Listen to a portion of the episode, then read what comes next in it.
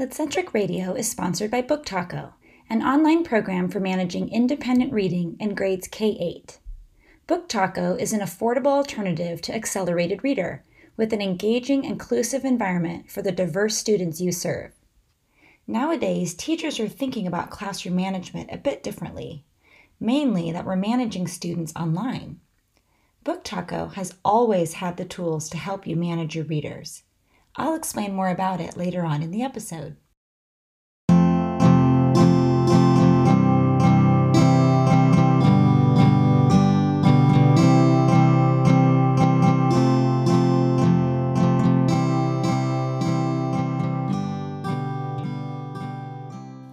Hi, welcome back to Litcentric Radio, the podcast that's a literacy coach in your pocket. I'm your host, Dr. Julie Webb. Well, happy Thanksgiving, at least to all you Americans out there. It's really been a crazy year and a very busy year for all of us, a year of a lot of changes for sure. Uh, but I really still think we have a lot to be thankful for. On kind of a light note of thankfulness, um, I've posted new resources for you. So, in last episode, I mentioned um, that some new resources were coming your way, and they're finally posted. Thank you for waiting. At first are the uppercase digital magnetic letters that I have for sale. Um, we've already had the lowercase letters, they've been extremely popular. And I've had some teachers ask for a capital version. So that's what we have now is, is also the uppercase ones. And both the uppercase and lowercase are perfect for really virtual guided reading groups, anytime your students are doing word work with you, or even during literacy centers. So you can use them in Google Classroom, virtual whiteboards, even put them in Seesaw because the letters themselves are just those PNG files, which is just a little image, kind of like a little piece of clip art. So if you know how to copy and paste a piece of clip art onto a document or onto a whiteboard, it's the exact same process. So it really makes it easy. And that way you can actually see your students manipulating the letters in real time on your screen. And uh, it's a great way to support the word work that we need. And like I said, if you use it in Seesaw, if you're teaching in person or you have students maybe in a hybrid situation, you can upload those letters onto um, you know different documents or different things you want students to practice and they can manipulate those letters around. And that way you don't need to have a magnetic letter set for every child. You don't have that expense and you don't have to worry about cleaning all those things. So it really does make it easy the other resource I'm really, really excited to share with you is my Making and Breaking Words kit. Now, this kit has 37 lessons for phonics, phonological awareness, spelling, and vocabulary practice. And the best part is it's really fun. It, the kids really think of it as kind of like a mystery to solve or like a game that they're playing. And it's hands on, low risk, which makes it perfect supplement to any phonics program or even intervention that you might be doing with students. So the 37 lessons focus on 37 different phonemes that come from the Common Core standards, and they're really the most common popular phonemes students need right away. And also, not only does the kit have those lessons in it, but it also comes with the corresponding task cards. So you get also 37 task cards that students can use for extra practice um, independently in literacy centers. So again, you can do those virtually, you can do them in person. They are really wonderful. I love them so much. They work so well, and I really wouldn't teach without them. So I urge you to take a look and uh, see how those can really complement the phonics instruction and practice you're already providing your students. And on a more serious thankful note, I'm really grateful for all of you for tuning in consistently to Litcentric Radio and for trying out litcentric.com's resources in your classroom. And I love hearing about how those resources are making a difference for you and for your students. That's my favorite thing when I get on social media or I get an email from someone saying that something's working really well for them. That's just really exciting to hear. Personally, I'm also very thankful that we have some beautiful weather right now here in the Napa Valley in California where I live, and that it's really the end of fire season. So I'm always grateful when that's done. We finally have some rain and we can breathe a little easier around here. And on a very, very personal note, I'm very thankful for some really good news our family has to share. We are expecting a baby boy in April. So I'm really excited. Natalie, my daughter, is super excited to be a big sister. We're really excited to welcome a new member of our family. So, on that note, I will wish you a very wonderful Thanksgiving and a safe and restful break. In today's episode of Litcentric Radio, we're going to take a look at plot development with the text Peter's Chair by Ezra Jack Keats. Now, I love Peter's Chair because it really is a classic story that explores the universal feelings that children have around welcoming a new sibling. Now, I recognize that that's kind of funny with my baby announcement and this, you know, book about wel- welcoming a new baby. Uh, I didn't plan that. It's just kind of how it worked out, but you know how things go sometimes. Um, but Ezra Jack Keats was an author and illustrator in the 1960s, and um, he was of Jewish heritage. And I mention that because he um, really used his unique perspective on the world and um, with some of the challenges that he faced being Jewish to really help him understand who was present in children's books and, of course, in the other works that he did, as well as maybe who was missing. And he was really one of the first authors and illustrators to feature Black characters in his children's books. So, you know, nowadays, it's still actually a pretty important thing if you notice there's a black main character. But of course, back then in the 1960s, it was almost unheard of. So Ezra Jack Keats was really a pioneer in this area. And in this text, Peter's Chair, we're introduced to the character Peter. And actually, he was already um, introduced to us in um, A Snowy Day. And of course, that's Ezra Jack Keats's most popular book.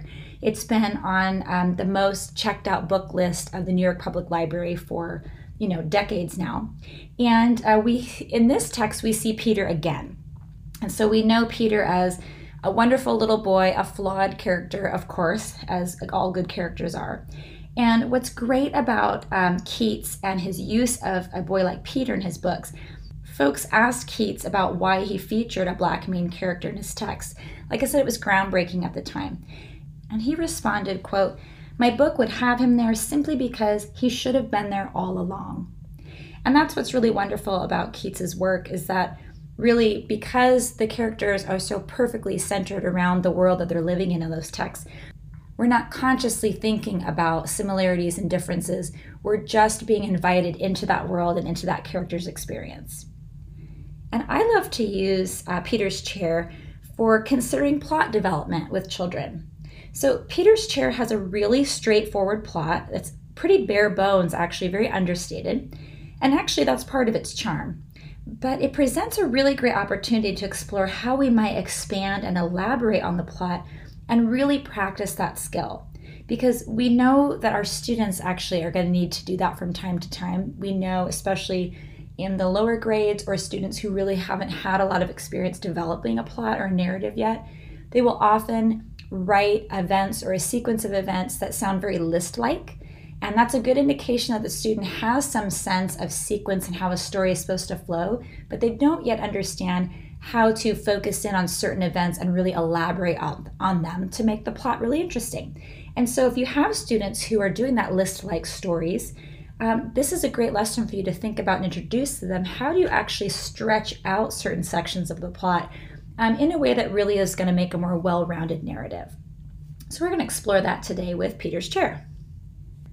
So, let's take a look at today's text, Peter's Chair. Peter is actually playing with blocks, and his mom says he needs to quiet down. And this is when we learn that Peter has to quiet down because there's a new baby at home, a new baby sister. Peter notices all the attention the baby is getting and that all of his old baby things have been given to her. So, as we know, um, when children see some of their beloved items or items they thought were uniquely theirs handed over to someone else, especially maybe without their permission, that can cause a little bit of uh, maybe problematic feelings or hurt feelings. So here he sees his cradles being used by her, his high chair, his crib, and of course they've all been painted bright pink. And so he really sees them as his no longer, and that's causing him some anxiety. so he decides to rescue his little chair from uh, that pink paintbrush. He notices his little chair has not been painted yet. So he grabs that chair and he runs away with it with his dog Willie. So he doesn't get far. He actually just kind of goes right outside um, his apartment on the street level there. And pretty soon he voluntarily returns actually home. So it's pretty, uh, pretty quick transition there. And uh, Peter actually, when he returns home, he has a change of heart and he decides to help his dad paint that little chair pink in order to give it to the baby. So you can see here that the plot does move very, very quickly from one action or event to the next. And there's really some serious opportunities here for us to kind of slow down the plot and dive a little bit deeper into one or two of those actions. Maybe add some more dialogue in there, add some more feelings and descriptions in there, and maybe another action or two to really kind of draw out. Um, you know, the experience and the feelings that uh, Peter's having around this chair that he's kind of commandeered.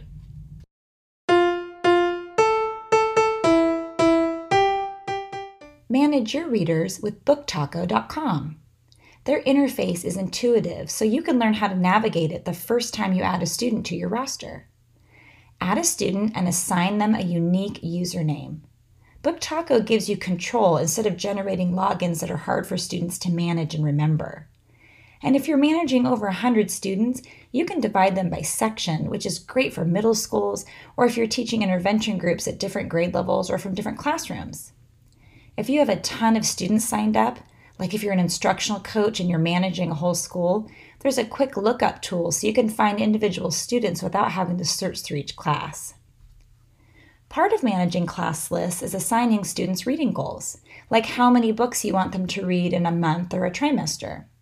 With BookTaco, you can assign the same reading goal to all students, which is such a time saver. And speaking of time savers, you can email your class list with every student reading goal with a single click. When I'm managing student reading data, I need to sort things out quickly and get my hands on the numbers. With BookTaco, you can generate different reports, like the yearly student book goal report, and get printable grades if you use the gradebook tool and score student work. There's also a simple way to message individual students, like if you want to encourage them to stay on track toward their reading goal, or it's time to congratulate them on a great writing assignment they turned in. BookTaco has a parent permission letter for when you're signing up students to participate, and it includes a place to share the students' login information so parents can see what their children are working on and kids can access the program anytime. Another reason to love BookTaco is that there's no limit on when students can use the platform, unlike some other reading programs out there. Something else I really like is that I can go in and add game coins to student accounts to reward them anytime. If they've been doing a particularly good job during literacy centers or they've been extra focused during familiar reading time, I love that I can reward them with extra coins to play some of their favorite brain break games because they deserve to be rewarded. Log on to booktaco.com and learn more about the student management system. That's booktaco.com.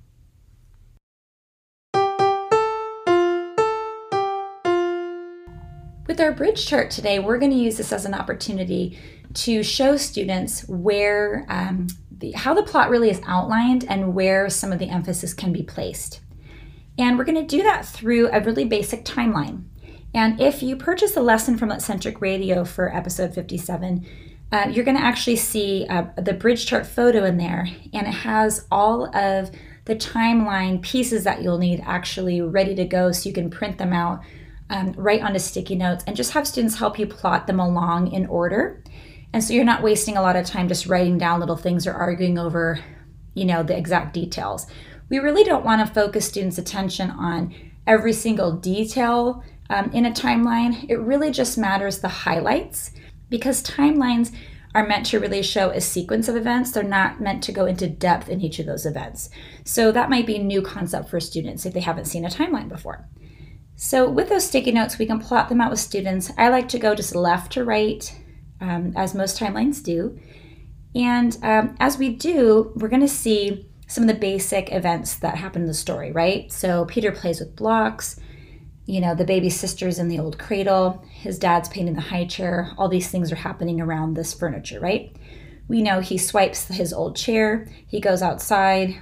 He eventually returns home, actually quite quickly, and then he decides to paint the chair with his dad to give to his sister. So we've got that basic timeline. Of course, I've skipped a few things in there.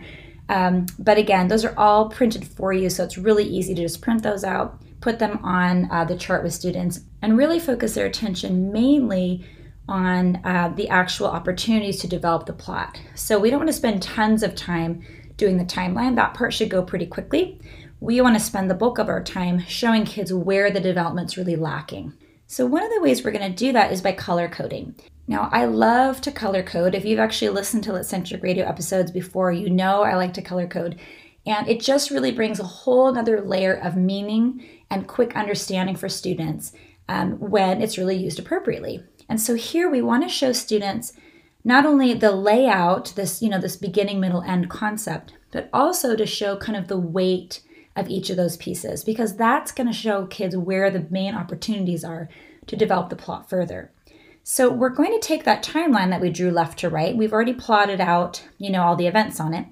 But on the timeline itself, um, I usually just draw it in black, you know, something basic. Now I'm going to take three new colors and I'm basically going to kind of highlight those sections um, in those three different colors. So the beginning part of the story, when he's playing with blocks, he sees sister in the cradle, dad's painting the high chair, all of those things, you know, are coming to a head. And he realizes, oh, his little chair has not been painted yet, right? That's really all in the beginning um, of the story. So on the timeline itself, on the actual line, I'm going to take a green marker and make that line very obviously green. So students see, oh yeah, that's the beginning of the story. And I like to use green because green means go, right? When you think about, um, you know, a traffic light, we've got green is go, and we've got yellow is the slow down or, you know, kind of waiting. And then um, red means stop. So I'm gonna use those same colors because it's really reinforcing those same ideas. Next, I actually uh, focus students on the middle of the text. So this is where he uh, takes the chair, leaves home, um, he actually doesn't uh, realizes he doesn't fit in the chair. He actually pretends that he doesn't hear his mom when she's inviting him back inside because, like I said, he's out there for like a matter of like a minute before she calls him back in. So this section, we're going to highlight the actual line on the timeline in yellow. So students see this is the middle part of the story. And then the last part of the story, of course, we're going to use that red color where he actually returns home. He kind of plays a playful trick with his mom and then he says he wants to help paint the chair and then he paints it with dad. So that whole section we're going to highlight red on the line. So now our line from left to right, we've got a, a green section, a yellow section, and a red section. And what I want kids to understand through these colors is to really show them the length of each of these sections. Because if you actually map this out, the lengths are actually pretty equal in size. And that's not necessarily a bad thing because, like I said, this is a very straightforward plot. And it was written many decades ago when children's books often were um, simplified in a lot of ways. And, uh, but we want students to understand is that most of the time when we're really looking at a well developed plot in a narrative, that middle yellow section needs to be the absolute longest section. So if you think about, we've talked about in the past the Freytag's pyramid, that story pyramid, right? Where we have the, we introduce the story and there's a rising action, there's a climax at the top, a falling action, and then we conclude the story. So that whole rising action, climax, and falling action, the actual up and down part of the pyramid, that's all the middle. So that's the majority of the story, the majority of the plot. And so we want to show students that same concept here. Now I've decided not to use Freytag's pyramid with this story First of all, because we've talked about it before, but also because this story doesn't have, you know, that climactic moment that's really obvious to pinpoint. And also, if this is the first time I'm talking to students about this idea of beginning, middle, end, and the middle should be the longest part, and that's where we spend most of our time, that's where we're going to develop and describe and elaborate. I don't necessarily want to introduce the complicated pyramid structure yet. So I chose with a simple story like this to use a simple graphic to help my students understand this idea. Later, I can build off this exact same idea, introduce the pyramid structure, and use the same green, yellow, and red colors, and that will help connect these ideas for students and then move them forward in their development as writers. So if we take a look at that middle section, this is where we're going to brainstorm with students what are some of the logical possibilities that uh, Ezra Jack Keats could have included to really develop that section of the story. So we know that he takes the chair, he leaves the house, he sits in the chair, doesn't fit, and he kind of doesn't want to come home. And that's really the middle part of the story, right? So, what are some of the things that could happen while he's outside on the stoop with his chair? Well, maybe, remember his dog Willie came with him, so maybe he has a conversation about how he's feeling with his dog. Or uh, maybe a friend walks by, because you know he lives in the city, maybe a friend walks by through the neighborhood and uh, he shares the problem that he's having with his friend. Or maybe he tries a bunch of ways to try to fit into the chair because he only tries the one quick way and then he gives up very quickly. So maybe he doesn't give up so quickly this time. Or uh, maybe the chair accidentally breaks, right? Kind of like Goldilocks. He sits in a chair that doesn't fit, part of it breaks, and now he has to figure out how to fix it, maybe something like that. Or um, maybe he wants to sell the chair and buy a new one or something. I don't know. There's lots of things that Peter could come up with. There's different actions he could take. And so that's what I want to talk through with students. And I don't want to just, you know, provide them with a list of those ideas. I want them to come up with as many as possible. And I'll kind of massage some of those through, really just to make sure that they're very logical. Because sometimes kids will come up with kind of zany, zany ideas, they don't really flow very well. So I want to make sure that they are really logical and they match the um, content of the story as it's going so far. So I'd probably have students, you know, turn and talk to each other or talk in groups of threes and fours and really help them to try to build off of each other's ideas and then make a big list of some of the possibilities. We're going to use our timeline and our list in our writing task because I want students to actually develop out that middle section of the story. So I may give them the first part, you know, he takes his chair, you know, outside, or we actually write down the actual words from the text where he goes outside, he doesn't, you know, sits in chair, doesn't fit now students are going to add several sentences, paragraph, couple paragraphs, however it works for you, um, and the age level that you teach. But really, that's where students need to develop the plot further. That's the real opportunity. So we're pointing them towards that opportunity. We're talking through some ideas that will logically fit into this story. And then I'm going to ask students to actually go ahead and write that section.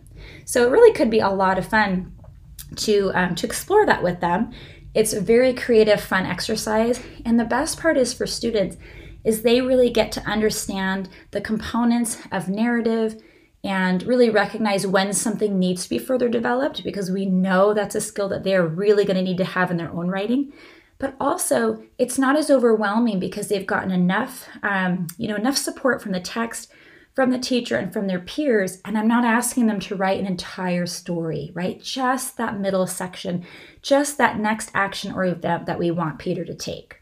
So a lot of my students who maybe get turned off or get have a little anxiety about writing and are a little bit concerned about having to write a lot, all of a sudden they realize, oh, this actually isn't very much. And they really get the skill of developing the plot, which is the most important thing in this lesson. So that's our episode. So please don't forget to follow Litcentric on social media. I'm on Instagram, Facebook, Pinterest, Twitter, and YouTube. And I really do love hearing from you. I love when you tag me, when you respond and comment to things. I love to see the books that you're reading and things you're trying in your classroom. So please feel free to tag me and contact me anytime. And again, I'm so thankful for you and your dedication to great teaching. So have a wonderful, safe Thanksgiving and we'll see you next time. Have a great day at school.